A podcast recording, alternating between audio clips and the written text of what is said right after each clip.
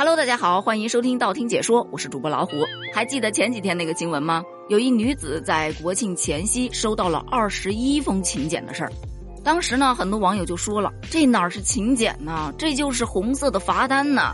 而在这期节目的评论区，有网友就开始讨论了：“我们这儿随礼都是一千起步的，你们那儿多少啊？”我看了一下，最低的应该是两百，但是我今天在新闻上看到一个五十的。而且是五十封顶。事情是这样的，今年七月，河南将省内的二十个地区确认为全省婚俗改革实验区，集中整治高价彩礼、攀比随礼等不正之风。我真的觉得这个改革很有必要，因为现在很多地区还在因为彩礼呀、份子钱啊、婚闹等因素，导致结个婚越来越难，附加了很多很多的条件，要房子、要车子、要排场。哎呦，太多了，整得现在年轻人结个婚真的苦不堪言，有的还背上了贷款。针对于网上的这种呼声，近日国家多部门联合印发了《开展高价彩礼、大操大办等农村移风易俗重点领域突出问题专项治理工作方案》，专门来整治这些陈规陋习。那他是怎么做的呢？首先，针对大操大办，那就来一个统一操办标准。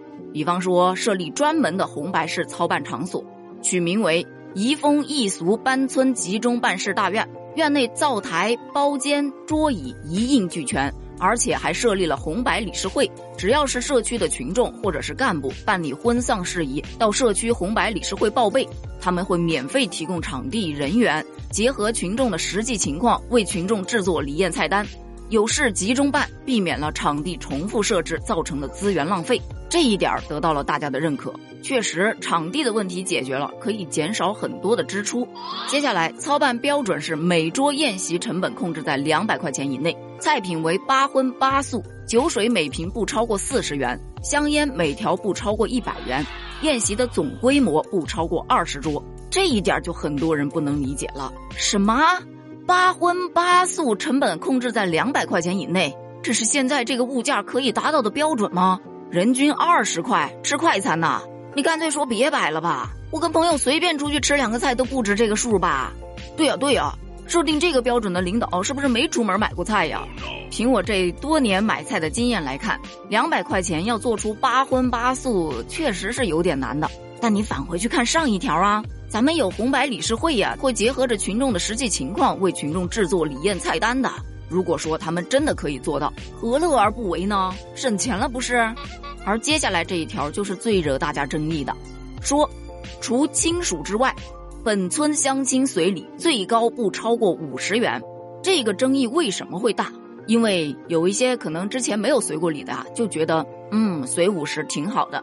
但是对于以前随出去很多礼的人来说，怎么现在收不让超过五十？那以前我随那么多，等于说现在就活该当冤大头是吗？就是我随人家两千，他回我五十，亏大发了。五十那还上啥桌啊？一人抓把瓜子儿，拿两颗喜糖就走吧。我就想问一下啊，那带一家五口去吃的也随五十吗？还是按人头收费呀？嗯，这个我也不知道。哎，但是确实好像有点问题哈。因为你有可能还收不到五十，它是随你不能超过五十，有可能是二十、十块。调侃归调侃啊，大家反对的声音确实是挺大的。但是你换个角度想一想呢，对于每个家庭来说，周勤打理确实是一笔大开销，而国家有注意到这一个方面，并且想要去改变这种现状，采取了一些行动。我觉得这个方向最起码是好的，只不过在采取的方式上可能还需要再调整一下。而针对于最让大家头疼的天价彩礼，目前我看到了两个标准，比方说在婚俗改革实验区的焦作、孟州市，当地提倡城乡居民的彩礼不高于六万元；而在开封市城乡一体化示范区，则更提倡本村男女通婚，彩礼的设定是不超过三万元。对于外地嫁到本村来的。也会结合当地的习俗，倡导低彩礼，而他们下一步将会努力的逐步实现零彩礼。这一举措其实也有两个声音，有的会觉得改革的好，改革的妙，改革的呱呱叫，降低彩礼可以在一定程度上改善婚姻的一些环境，在成熟的时候推行，没准儿还能提高结婚率呢。但有一部分人不这么认为，他们觉得彩礼太少会让男方产生一种错觉，一切来得太容易了，就不会珍惜。自古以来，明媒正娶，彩礼钱并不是说嫁女儿，而是男方对女方的一份尊重。只能说站的立场不同，各有各的道理吧。反正彩礼这个东西毕竟是老祖宗传下来的，属于是个仪式感了。但把它作为一种交易去天价索要，确实是不太合适的。所以该怎么改革呢？还得看后续了。那么今天的问题就来了，你对于河南此次的婚俗改革有什么样的意见和建议呢？欢迎在评论区留言哦，咱们一起讨论一下。拜拜。